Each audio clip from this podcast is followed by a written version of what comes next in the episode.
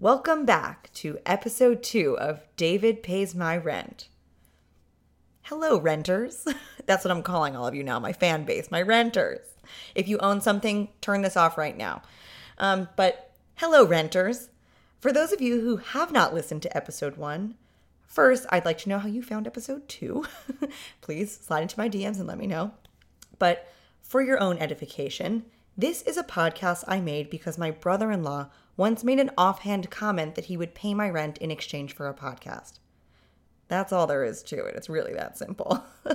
Why he said that, I'll never quite understand, because he knows full well that being a troll is one of my favorite hobbies, besides eating salt and vinegar chips, of course. Anyway, he made that promise in two thousand sixteen, and five years later, I am a graduate student with zero income. So getting my rent paid is looking like a pretty good deal right about now. And it's going to be pretty easy. I mean, the terms are that I need to make four twenty-eight minute episodes in exchange for three months of rent. And if you don't believe me, you can check out david pays my rent dot com to hear the man himself, David, set the terms. So I rest my case. Despite my general troll status, I'm not going to waste anyone's time. Oh, sorry, there is a bus just flying down Amsterdam Avenue right now, and it we're just going to have to sit here with that noise for a second. All right, it's gone. Where was I? Ah, I was just saying that I'm not going to waste your time when I just wasted about ten seconds of your time. My bad, won't happen again. David Pays My Rent is not just going to be me messing around. We're going to cover real topics and actually get somewhere with this. And that topic is the rental experience in the twenty-first century. So, as the iconic American playwright Jonathan Larson once wrote, "'Cause everything is rent." R I P Jonathan Larson, your musical inspired a generation of theater kids to be very annoying. So yeah, millennials are given so much shit about not owning property. And frankly, I'm tired of hearing that it's because we all love avocado toast too much. If you know one thing about me, it's that I'm a huge anti-toaster. But I do think it's high time that we all get the credit we deserve for what we endure as tenants. Today, we're focusing on landlords. Landlords are evil. We've all had one. If you listened to episode one, you may have caught on that my previous landlord was almost definitely part of organized crime, so I am no stranger to this subject. But today, we have an epic story of a comically evil landlord, a series of unfortunate events, and a group of enterprising young kids who beat her at her own game. So if you want to live out all of your landlord revenge fantasies, stick around. It's Nancy. Ooh, ooh. You got the Nancy out with your favorite host. She's the one with the greatest most. Oh, it's Nancy. Ooh, ooh. Oh, yeah, it's Nancy. Ooh, ooh. Yeah, yeah, yeah. On today's episode, not only will we be covering a new topic, we will be doing so in a format that no David Pays My Rent episode has done before, mostly because there's only ever been one. And that is long-form storytelling. Let's see if I can do this. All right, so before we jump into the story itself, which is a doozy, let's do a quick history lesson from Professor Vicky, aka Wikipedia. The concept of a landlord comes from a system called feudalism, which was popular in Europe around the same time that the plague was going on. So we're already getting some red threads from last episode. Are you impressed? So, if you don't remember this from your history course, let's do a bit of a refresher. Feudalism is essentially an economic, social, and political system based on the following hierarchy. At the very top, you have the church. That Jesus guy gets everything from what I hear. I wouldn't know. I am one of the tribe. One step below the big woman herself is the monarchy, and those guys really get whatever they want.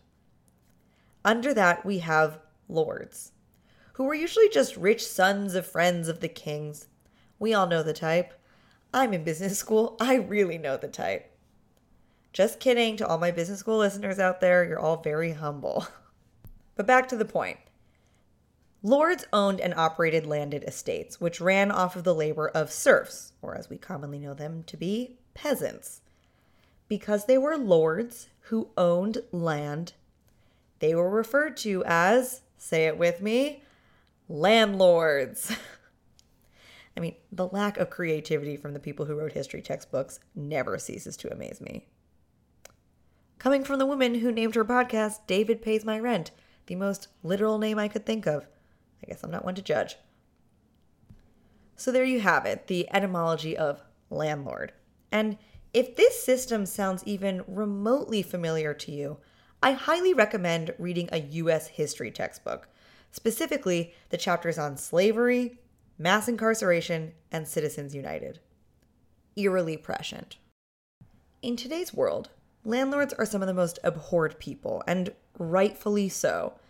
The coronavirus pandemic has created the economic conditions such that we are on the precipice of a massive eviction crisis and subsequent homelessness crisis.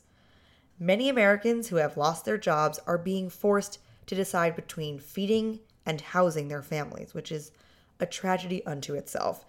And as much as I would like to spend my allotted twenty-eight minute episode discussing the utter bullshit that is the American housing system, I admittedly am not particularly qualified, and I will leave that to the journalists and people who are all around much smarter and more articulate than I am. Case in point. Instead, we are going to discuss a rare episode of triumph over the proverbial Goliath in our residential midsts. I'm going to get right into it because we have a lot of ground to cover here. You're about to meet Joni and Julia, who are two of my closest friends. In two thousand fifteen, we all lived in Philadelphia for reasons that I won't even deign to get into on this podcast because that could be an entire four-episode series in and of itself. So they lived together along with our friends Taylor and Matt in a traditional Philly row house. More on that later. And this apartment was right off of South Street. For those of you who don't know South Street in Philadelphia, you should know that it's maybe not the nicest place. It's not unsafe by any means, but it's loud and full of bars and mediocre restaurants, and all around kind of smelly. So not unlike New York at this historical moment. Anyway, you've heard enough from me. I'm going to bring us back to when I recorded this interview in twenty eighteen. Joni, Julia, and I have gathered to recount the tale of the Rocky-esque saga with the landlord from hell. Here we go. We've come here today because something that we also all share in common, besides both of you being my best friends, is we all lived in the city of brotherly love together, oh. Philadelphia. Shout Philadelphia. out. Shout out to Filthy-delphia. The original startup. So as I'm sure that you can surmise from that clip, an interview with my two best friends went off on many tangents, coming in at a whopping two hours of audio. Shout out to Joni and Julia. Um, but fear not, as your guide, faithful listener, through these podcast waters, I will bring you to safe haven in under half an hour, kind of. Despite the vague trash smell that lingered over the air of South Street, Joni and Julia's apartment was in a pretty perfect location, all things considered. It was easy to get to work, nearest to some of Philadelphia's greatest attractions, and all around a pretty nice place to live. And that's why when I moved to Philadelphia with my friend Hadley just a few months later, we rented the units two doors down in the very same apartment complex. Or we lived in Philly together, yeah. Where we painted the town red. We owned that city. Wouldn't you say? Mm, I said it's a stretch, but we owned a tiny corner of it. And that corner was made was up the of Randolph all... Court. Yeah, mm-hmm. True. Yes. The Randolph Court, our home. I'll let Joni take it from here. Yeah. I sometimes describe, when we were looking for an, an apartment, I sometimes describe it as akin to sort of an Onion article, that is the headline being, mysteriously cheap apartment has shitty landlord. If that voice sounds familiar to you, then you have definitely listened to episode one of David Pays My Rent and considered purchasing products from Snatched, the inorganic tampon company. In addition to being the free voice talent for our ads, Joni is also the protagonist of this tale along with Julia. I should add here that our shared address in the Randolph Court is where the similarities ended between Joni and Julia's apartment and my own. Hadley's in my unit was owned by a nice boomer couple named Glenn and Sherb. The apartment was immaculate, newly renovated, up to code, whole nine yards. Joni and Julia's, however, was not quite. To give you a bit of a more real picture of the Randolph Court, we turn to Julia. The way this apartment or house, it was like a, a house, was built was that like there was one room on every floor and four people lived there, and there was also a kitchen and a living room, but all of those rooms were on different floors. It was sort of like the Borough in that it was like three steps and then a room and then four steps and then a room. Right, but like not whimsical and not warm. Yeah, okay, yeah, yeah. It was also, this will come in later, um, a little damp. Because, you know, you have the breeze coming in from the beach. What yeah. beach, you ask? The Schuylkill. Wait, pop quiz. Spell Schuylkill. Like S. C H U Y L K I L L. You guys are doing so well. For the record, Joni got it right. The Schuylkill River is spelled S C H U Y L K I L L, a very prominent feature in Philadelphia's city map. So they found this four-bedroom apartment on Craigslist and met the realtor, George, to take a look. George. Who, fucking George. This realtor who is literally the dumbest functioning human I'd ever seen. There is a lot of hate for George in this story. He yeah. was a realtor. Yes, like from and whatever. And it was sort of like, yeah, like, like the assumption based on the communication we'd had with him was like, he would be our point of contact to take care of these things once we sign the lease. The like, property manager. Like he was, he, we sort of saw him as property manager because he had kind of alluded to the fact that the landlord was a little bit older and mm-hmm. didn't like to sort of like be super hands-on, um, mm-hmm. so we would be working with him. The group saw the apartment and saw its potential to be a great place to live, despite its appearance of being held together by magic. They went through all of your classic steps: security deposit, lease signing, and of course, the walkthrough. There were a few items that needed to be cleared up before they moved in, some routine cleaning, removal of furniture, and repairing odds and ends around the house, all of which George promised would be taken care of before they arrived. Anywho, so we move in, um, and none of the things that George had said he would do were done. Like, the rug was, the rug, like the creepy yeah. hospital curtains, the right. rug was there, the, like, dank, like, the plush furniture that had been left on the porch that was, was like, just there. Wet. Yeah. There was, like, trash out back. It was just, like, dusty and gross. Mm-hmm. And then, like, upon reaching out to George about this, it was suddenly made extremely clear that he was not going to be involved. He was not the contact. Like, now we contacted the landlord. Yeah, it and was like, well, sorry, I don't know if there, uh, I don't know if there was like a miscommunication. Like, that was George's like response. Like, but no, no, no. I was just like doing the, I'm just the realtor guy, and like now you work directly with Louise, and we're like, okay, well, we have not met Louise.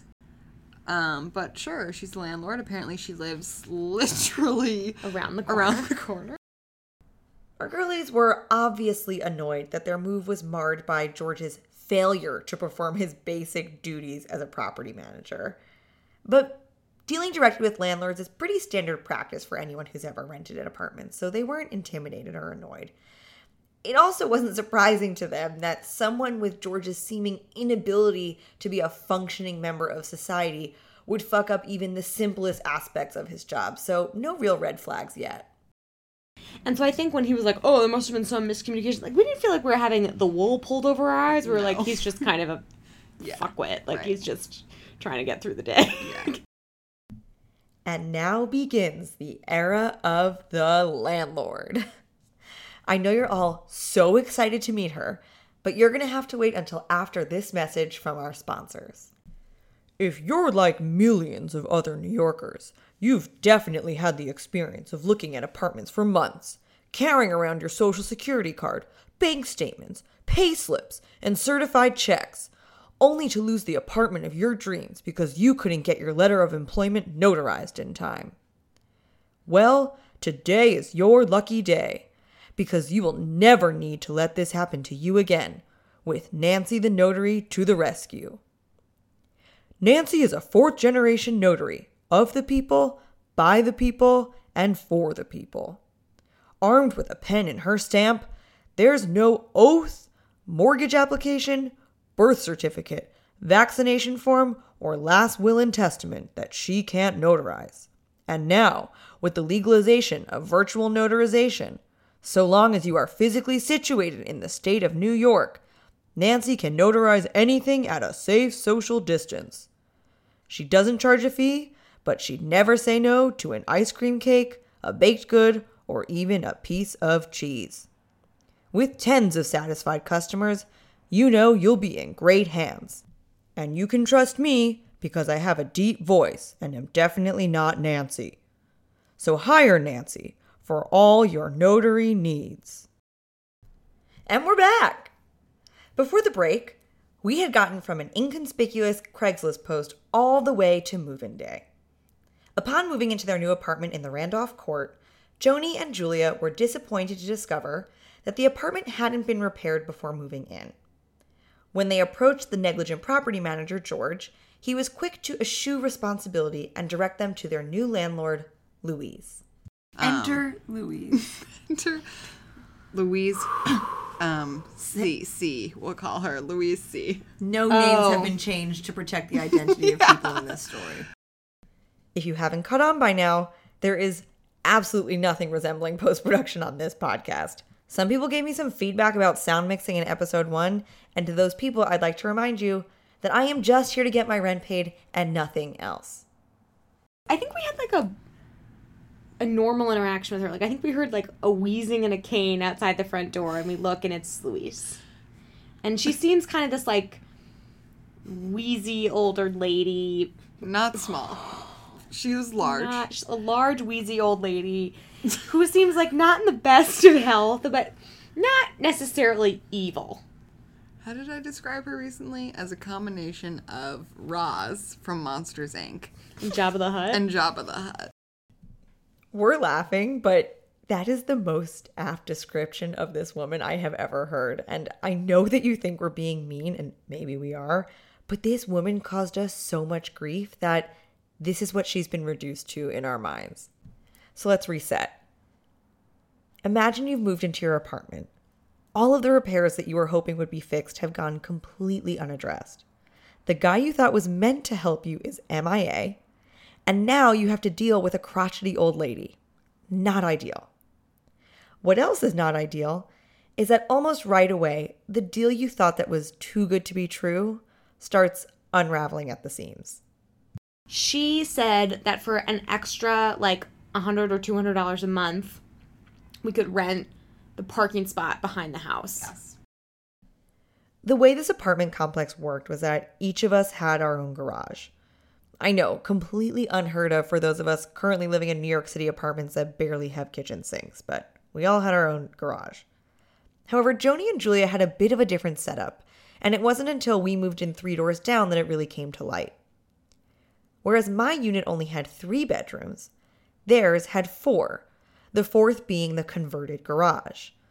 It was a fully functioning room, don't get me wrong, Taylor was not living in a cement box, but it meant that their unit was without a parking spot. So when you hear Joni say that Louise rented her the parking spot behind the house, what she really means is that Louise marketed the back alley behind the apartment complex as a pay-to-play luxury, when in reality, it was just a chunk of cement owned by the city of Philadelphia. Right. And I think that became one of our first things with Louise, where yeah. we realized, like, she didn't technically own that parking spot mm-hmm. that she was charging us for. Mm-hmm. And this is where things really start to pick up. What really happened was there was a washer-dryer in the basement, or the ground-level room. Which is different from the basement. Which is different from every, the basement. Flo- once again, to reiterate, every floor had right. its own room. So we had like a sub-ground room, and then like the ground level on the back That's right. had the washer-dryer. So one day we were all going out. I think we had a kickball game, mm-hmm. all mm-hmm. four of us. Taylor put a load of laundry in the washer. Yeah. Turned it on, whatever. And we left. And we came home to approximately like eight to twelve inches of water in this like basement room, so like the level below where the washer dryer was. Yeah. As with every other millennial, Joni, Julia, Taylor, and Matt don't know how to fix home appliances themselves. Although Joni is quite handy with a power drill, she would want everyone listening to know that. So they did what we would all do. They reach out to their landlord. It was bad. Yeah. Um, and so we proceeded to call her yes. multiple mm-hmm. times. We could not get in touch with her. Yeah. She wasn't responsive. And it was like an emergency. There was like a lot of water in yeah. the basement. Well, Taylor was living in that room. Right. Wasn't he? Yeah. In theory, he was like living there. I think he had like half his stuff moved in yeah. or something. Yeah. So, yeah. So it, it was, we needed to get to the bottom of it because, like, one, it was our home, but also, like, made it more of an emergency that Taylor was, like, living pretty much in this Right. room. It was supposed to be a bedroom. And so she was not responding. So we ended up having to call, like, a company to come yes. in and do it. Mm-hmm. And so our plan was, like, she didn't respond. And we were like, we are going to, like, withhold that money from our rent. Your apartment is flooded with water. Your landlord won't answer. So you find someone who can do the repair to make the home just baseline inhabitable. It makes perfect sense. But in true Jabba the Hutt fashion, Louise does not take kindly to an unpaid debt. And so so she basically, like, flies into action. I'm like, I just get so angry thinking about it when she didn't receive the full rent check yep. because we had sent her a note with our check. And said, like... That, like, that was what happened and blah, and blah, blah. I would also say that, like, our roommates, especially Taylor, were very good about documenting things. Mm-hmm. So, like, mm-hmm. he had, like, all... And he was primarily... Note to the, any listeners who yes. might be planning some sort mm-hmm. of attack and who are dealing with this on their own. But, like, he had documented all of, like, the calls, that the times he had attempted to get in touch with her. Mm-hmm. Like, the fact that he had researched different people to come and clean this up. Yeah, and, and it was, like, a, compa- like, a pretty cost-effective yeah. one. So he was pretty thoughtful about it, and I imagine, I don't remember the exact, like, letter that we wrote her, but I imagine it was, like, very thoughtful as well. Yeah. So she came back to us and said in these, like, letters she would write us, she would leave us these, like, murder typewriter Written letters. Written on a typewriter. Like, this was not a font selection because she definitely did not have Microsoft Word. Like, yeah. this was written on a typewriter, put in an envelope, shuffled around in her, like, Roz-like movement. Written on a typewriter, and then, like, notes added in the margins yes. to, like, be like, I'm Anno- mad. Annotated. And annotated. Then put, and then slid under our back doorway. So she was just lurking at all times. Understandably, everyone is losing their temper on both sides. Joni, Julia, and their roommates are really starting to lose patience with Louise. So they decide to begin a protracted battle with her over not just the fact that they're going to be withholding rent for the necessary repairs, but also don't forget that she's been charging them for a fake parking spot and the apartment is completely dilapidated. We're just getting, all getting, like, just really pissed off. So the basement thing, it's like, we've had this big thing company come and, like, clean it out and, like, had the industrial dehumidifiers down there and, like, but it's still, like, dank. And I think there's concern that there's mold, mold down there. Yeah. Um, and it's not like the rest of the house was in great repair right, either. Right, but it was really noticeable down yeah. there. Yeah. Meanwhile, like, I had tried to shampoo the carpets and they didn't look any cleaner. A valiant effort. Shout out to Mike Wilner for helping me do that. That was a real friend move. Yeah, so at this point, things are starting to get contentious because she not only is saying that, like, she's not going to pay, like, she doesn't agree with the fact that we withheld the thing. She said, like, the fact that it leaked and flooded was our fault. Yeah. Blame is being thrown around, and the letters start to appear under their back door with a frighteningly increasing frequency. Because the other thing was, whenever she did communicate with us, it was not in a cordial, professional way. So, like, aside from the fact that it was in these, like, typewritten typewriter letters, there were there was, like, offensive language in them. Like, she, I don't know if it was at this time, but she, I think when she was walking through the apartment at one to- one time to, like, look at the damage for the, of this water, because she kind of thought, like, they're ma- they're being babies and they're making this up, like, compared us to special education um, kindergartners that she worked with. Oh, sorry about the siren. We're just going to have to wait here for a second. The Symphony of New York.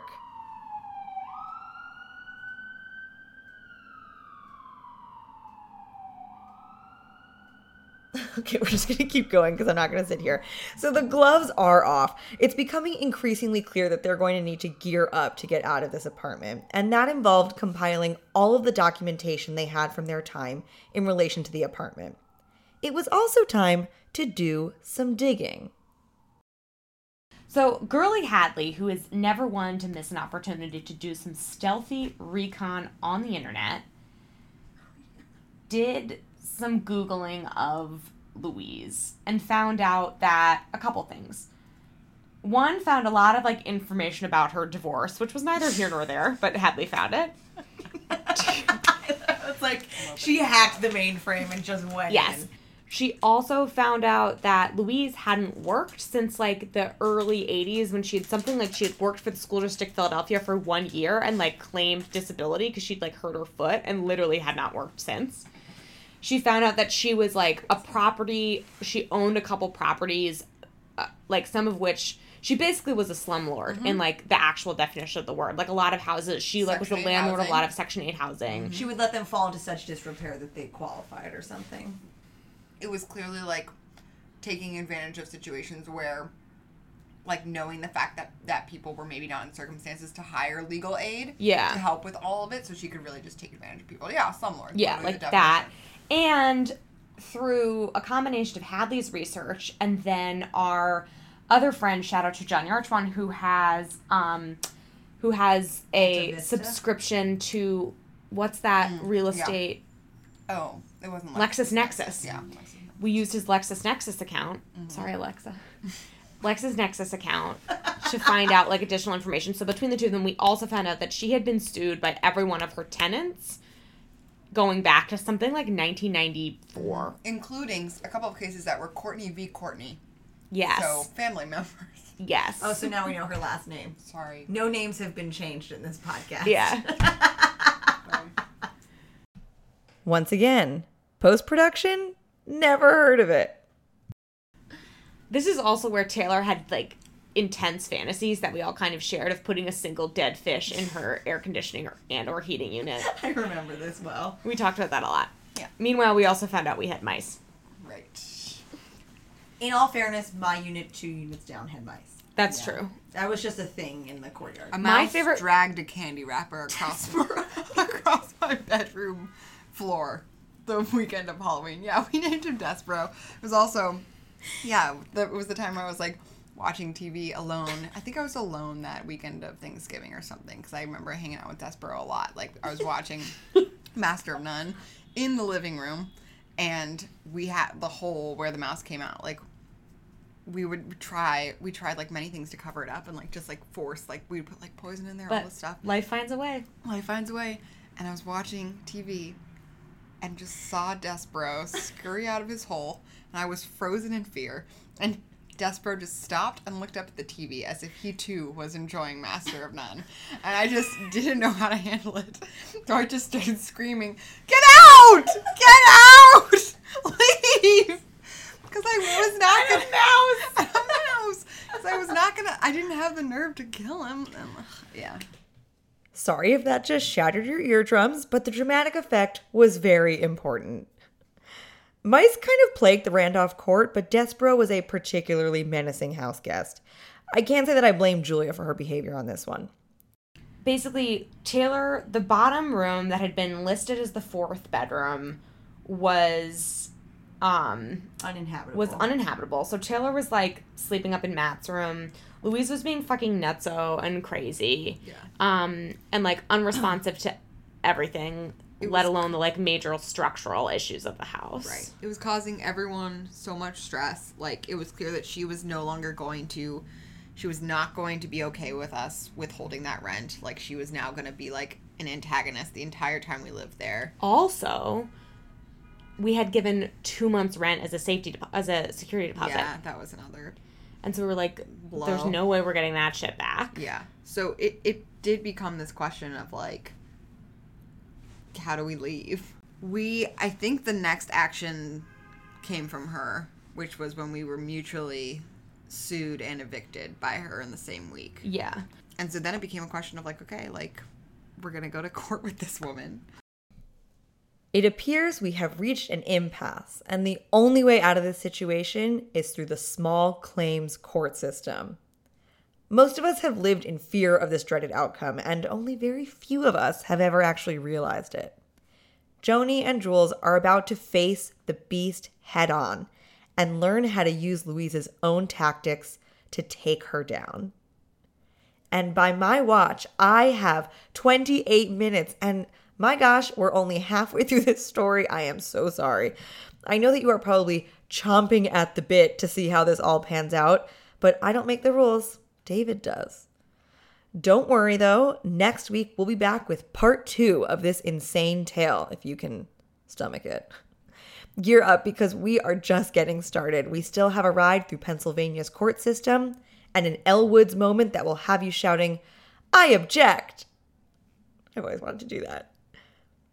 So let's wrap this up. From Yes, I Am Still Really Doing This Productions, I'm Nancy, host of David Pays My Rent. This podcast is brought to you rent-free by my brother-in-law, David. Rich Smith made our logo, I made the Squarespace, and my parents, Peggy and Russell, made me. Ew. Thanks for listening. We'll see you next week. It's Nancy. Ooh, you got the Nancy out with your favorite host. She's the one with the greatest most. Oh, it's Nancy. Ooh, oh, yeah, it's Nancy. Ooh, yeah, yeah, yeah.